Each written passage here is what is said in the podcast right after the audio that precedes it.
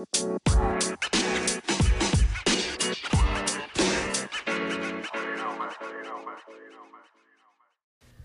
right, guys, welcome into Deep Dive Fantasy Football Podcast. We're doing episode two today. Remember, you can follow us on Instagram at Deep Dive Fantasy Football, at Twitter at Deep Dive FF, and you can visit our website, deepdivefantasyfootball.weebly.com. All right, so for this episode, we're doing eight fantasy tips to remember, and the first one that I want to focus on is at the running back position when we're drafting. A lot of times, there's two players that we're just stuck on, and we don't know exactly who to go with, and that could be a make or break it decision for the rest of our season. So, my tip for this problem is when you're stumped on who to draft in a close call at the running back position, go with the running back on the better offense. So, an example David Johnson and Alvin Kamara were very close to each other before the season started in ranking and a lot of people took David Johnson first, and a lot of people took Kamara first. Well, obviously, as you guys know, Kamara was way better. He finished at four in points per game at the running back position in PPR, and that's even after Ingram came back and took carries. Most Kamara owners could tell you in the later half of the season, it was a little disappointing, even though he was averaging about 20 points per game, just because before Ingram, he was averaging about 35. David Johnson, on the other hand, finished at RB9, and it's really just because of the offense. I mean, he got a few less carries than a lot of people projected, but even if he got those few carries per game that we were projecting originally, he still would have not finished much higher, if higher at all. And a big reason is because of that offense. Also, if you look at Melvin Gordon, by points per game, obviously, because he got hurt, so that's why I'm going by points per game. He was number three in PPR. Once again, he's on a great offense. What about Damien Williams? He was a Dolphin last year, and when given the opportunity, he did terrible, right? He's not that talented of a running back. Well, after Kareem Hunt got released by the Chiefs, Damien Williams came in, and by points per game, he was number eight. An RB1, Damien Williams. He's not even that talented. He was just on a good offense and got the opportunity. I feel like for running back, a lot of us overlook the offense as a whole and like to just look at the skill at the running back position. And while the skill of the running back is important, I feel like we can't forget that the offense is just a big of a factor, if not a bigger factor. Moving on, also, staying with running backs, for our second tip, we should draft more running backs than wide receivers. Now, if you're in a league that's like four receivers start and only two running backs, obviously that's a different story. But in the standard two running back, two wide receiver leagues, many wide receivers pop up on waivers each year and can be had for very cheap. So I think it's a lot more strategic to go heavy running back no matter where you're picking them in each round. For example, this year, Tyler Boyd showed up on the waivers um, around week three, I would say, is when he started picking up steam. He finished at wide receiver 17. Tyler Lockett picked up off the waivers, finished wide receiver 16. Calvin Ridley, wide receiver 22. Adam Humphries, 24. Godwin, 26. And the even better aspect of the whole wide receiver waiver wire thing is that you can predict their week outcomes. So, not like an exact science, but when you're picking up wide receivers off the waiver, if they have a bad matchup, for example, if you're picking up the wide receiver one for a team that's started to get a lot of targets and he's going up against Pat Pete, you know he's not going to do good that week, so you, you pick up somebody else. And that works a lot with receiver. And yes, I'm sure you guys are thinking, what about James Conner, Nick Chubb, the running backs that pop up? But here's the difference the running backs that pop up and finish very high at the end of the season, when they pop up on waivers, everyone is going after them. Not only is everyone going after them, but if you use FAAB or even if it's just regular waiver priority, you're not going to get them unless you either spend a lot of money with FAAB or if you have the number one waiver priority, maybe number two if the guy with one's not paying attention. But the wide receivers you can get, and it's just a lot easier to work that way and draft more running backs than the other way around. The third thing don't downgrade running backs or wide receivers with otherworldly talent because they won't maintain efficiency. Now, I specifically put running backs and receivers because quarterbacks, a lot of times their first or second year, have crazy efficiency. You saw that with Carson Wentz and Deshaun Watson in 2017. Well, this year, their efficiency regressed to what's normal for an NFL quarterback, and they weren't, you know, averaging 25, 30 points per game like they were last season. But with running backs and receivers, it's different because a lot of their high efficiency is due to their skill level. And an example would be Tyreek Hill, Alvin Kamara, and Juju Smith Schuster. Those are the three really specific ones I want to focus on because these were candidates to regress in efficiency and end up not doing as good as people drafted them. Well, Tyreek Hill finished as the wide receiver one, Alvin Kamara, like I said before, was number four at the running back position. And Juju Smith Schuster, even though he's not the wide receiver one on that team, which some people might try to argue now, is uh, he finished at eight. So they may see a, tiny bit of dip, like Kamara went from six yards per carry to five, but the offense makes sure to get the ball to these otherworldly talents. So I think that's a big thing that you can't really overlook. Don't think that just because a running back or receiver had really high numbers in a category that it's not sustainable because even if it regresses a little bit, the offense is going to purposefully target them more to get them involved and to open up the rest of the offense. The fourth tip, and this is a widely known thing that most fantasy people do, but there's always a few people that reach. Don't be that person. Do not draft a quarterback high. Every year, about half of the top 12 quarterbacks at the end of the year were late rounders or off the waivers. Let's just look at this year. Before the season started, the top three quarterbacks drafted were Aaron Rodgers, Russell Wilson, and Deshaun Watson.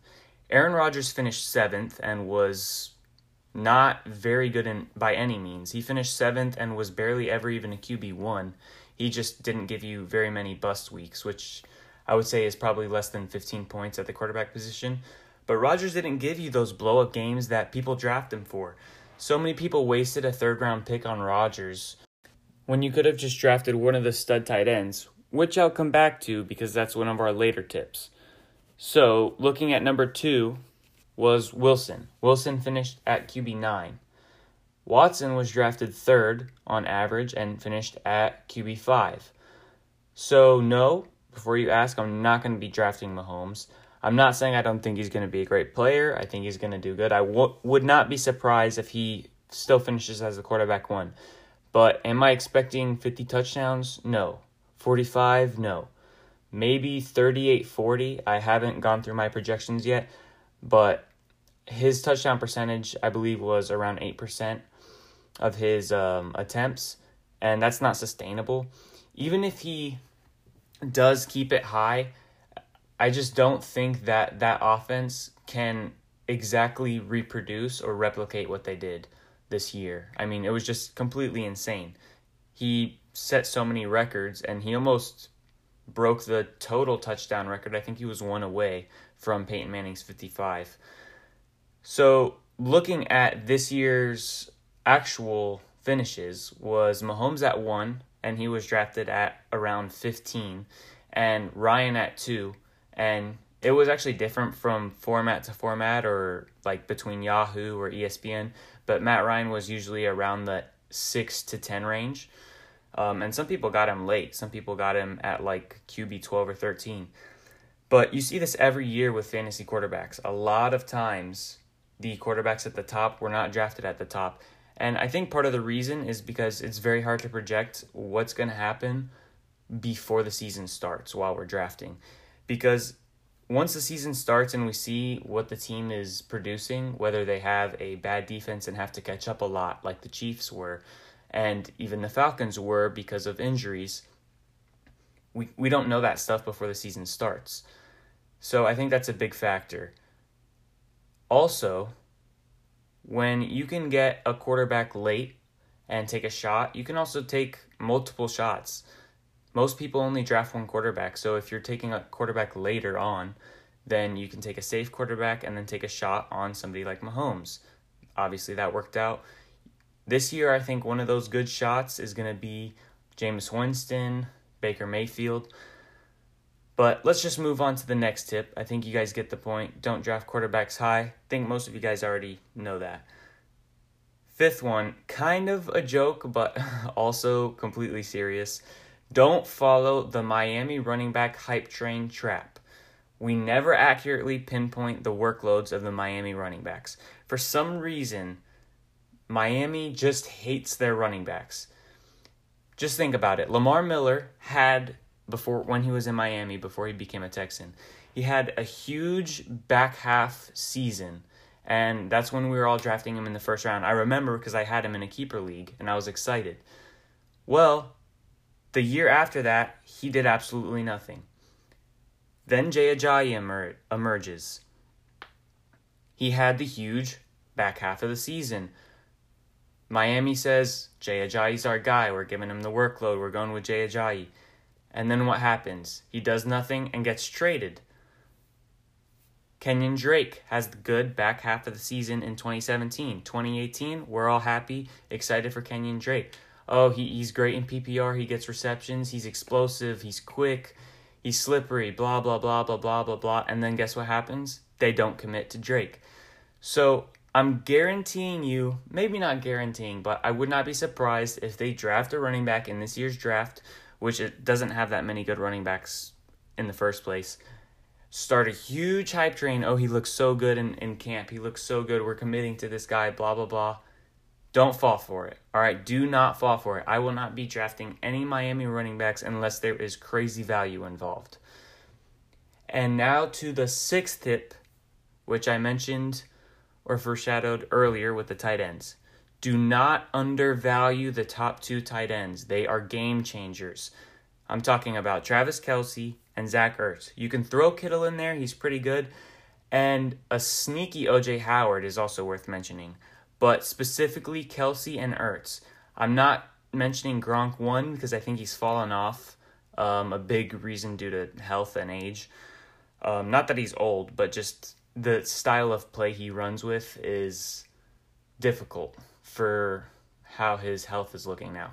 And I actually think he's going to retire. So that's why I'm not talking about Gronk, if you're wondering. But Kelce and Ertz. Listen to this stat Travis Kelce in PPR leagues had 294.6 points. He was the tight end one. Ertz was the tight end two at around 280. Then there's a decent drop to Kittle, who was around 250. But here's the crazy thing Remember, Kelce was the tight end one with 294. Jared Cook was the tight end five with 193. That's more than a 100 point drop from the number one tight end to the number five. If you look at any other position in fantasy football, you will not find anything remotely close to that. Even if you stream tight ends perfectly, you would have not gotten close to producing Travis Kelce or Zach Ertz numbers those guys are definitely worth third round picks, which is where they usually get drafted. And I would even be looking to take them in the second round, depending on how the draft is going. It's just plain and simple. The tight end drop off is like jumping off a cliff. You have the top two, maybe Kittle will get up there in the top three, and then the rest is just so much worse, it's not even close. Now, remember, I said a sneaky OJ Howard. The reason I say he's sneaky is for two reasons. One, Cameron Brate may not be a Buck by the start of next season. He could get traded. The Bucks have a low cap right now, and with the new um, the new coach and the new staff, they're going to want to bring in their own players, and they don't have much money to do that right now. If they offload Cameron Brate in a trade, not only would they obviously get a decent pick, probably a third, fourth rounder, but they would save seven million dollars. And I wouldn't be surprised if he ends up as a Patriot and becomes the Gronk replacement. That would be pretty cool um, and fun to project for fantasy. But if Brate is gone, Howard actually was second, I believe, in the league in yards per target. He's massively efficient. And if Brate's gone, he's only going to get more targets. And you know that he's going to be getting used because when the new coach comes in, what do they always do right away? They go to the best players. That's Mike Evans, OJ Howard. Plain and simple. Also, DeSean Jackson's probably going to be gone, whether he gets traded or released. Probably released, so that's even more targets. So OJ Howard's going to be a sneaky guy, and if I don't get Ertz or Kelce in the top, I'm probably going to be taking Howard around the sixth, seventh round in drafts. Our seventh tip if you're in a super flex league, which for those of you that do not know, a super flex league is basically your normal flex is where you can put running back, wide receiver, tight end. Well, the super flex, you can also put a quarterback. Well, when you're in super flex leagues, you should always have a quarterback in that super flex spot. When you're in those leagues, don't just draft two quarterbacks, one for your quarterback spot and one for the super flex. For a few reasons. Quarterbacks always get hurt, and like I said earlier, quarterbacks are very hard to predict. So if you think that you're getting two great guys, you could be extremely wrong by the time the season starts. So I think it's good to draft four. It's going to be hard, especially if you're in a 12 team league, because there's only 32 starting quarterbacks. But if you can get four, but at least get three, I would always take one safe guy, one guy with high upside, and then do what you want with the other one or two quarterbacks. And our last tip rookie wide receivers pick up in the back half of seasons, so there's no need to draft them. They will get dropped to the waivers and then scoop them up for free before it's too late. So let me elaborate. A lot of people pick up the rookie wide receivers because they're so skilled and they're just excited and they don't know at all what's going to happen and it's just very intriguing. So people want to take that high upside receiver. Well, what rookie wide receivers don't produce in the first half of seasons. And a lot of players are not patient, especially in the very beginning of seasons, because they're trying to get those early wins, trying to get that head start on the season.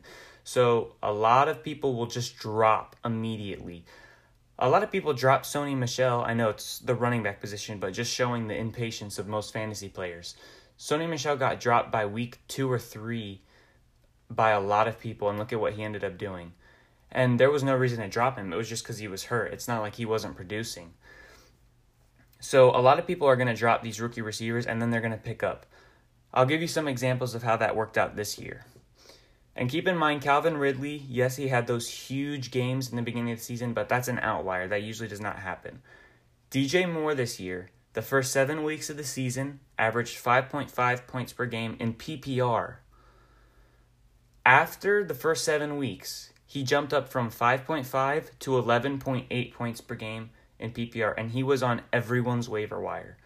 Dante Pettis, now this is going to show you basically why they pick up in the later half of the year because Dante Pettis was hurt the first half of the year, but the reason that when he came back in the second half of the year he was so good was because while he was hurt, the thing that makes them better in the second half, he was not missing out on. That thing is learning the playbook and the offense. Wide receiver, unlike running back, is not easy to just walk into the NFL and play, especially with how good the corners are. You have to learn technique, you have to learn the playbook, you have to be integrated into the offense. Running backs just get the ball and pick the lane and go. It's very different for receivers. Dante Pettis, once he was healthy and came back and started playing, he averaged 14.15 points per game as a rookie. So remember, rookie wide receivers, don't bother drafting them. They'll be on your waivers. And they are definitely, definitely going to be a good pickup for you. Just try and grab them before they explode.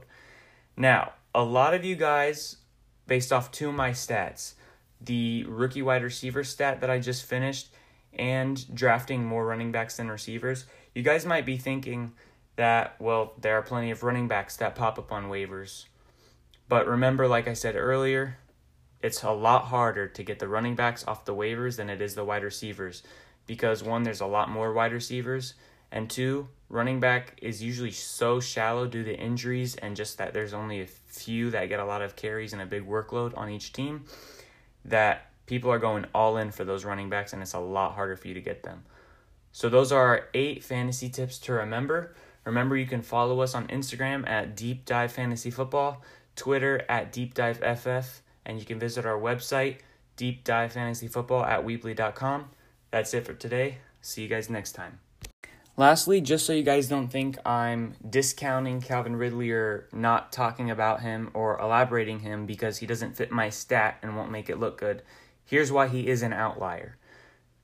In the beginning of the season, when he was going nuts and putting up great games for you guys, he was doing it not by receptions or yards, but by touchdowns. Here's the thing he is not going to be able to sustain what he was doing touchdown wise. Now, you might be thinking, what about when you said that a wide receiver's talent and a running back's talent that are otherworldly don't diminish? Well, Calvin Ridley doesn't have that otherworldly talent. He doesn't have crazy speed, crazy strength. He's just a good route runner. But this is the thing his touchdown to target ratio was 9.2. That means every 9.2 targets that he received, he had a touchdown. That's insane. Julio Jones is regarded as one of the best receivers in the game, right? Well, Julio Jones, he had eight touchdowns this year. His touchdown to target ratio was 21.25. That means every 21 targets that Julio had, he had a touchdown. That's a lot closer to the league average than nine, which is what Calvin Ridley had. So that's not going to be sustainable. He's probably going to regress to, I would say, at least 15 targets per touchdown. And without those touchdowns, Ridley really would not have been producing for you in the beginning of the season. So that's why he's an outlier. And that's it for today. That's our A fantasy tips to remember. Remember, you guys can follow us on Instagram at Deep Dive Fantasy Football, Twitter at Deep Dive FF, and you can visit our website, deepdivefantasyfootball.weebly.com. Till next time, have a good one. Peace out.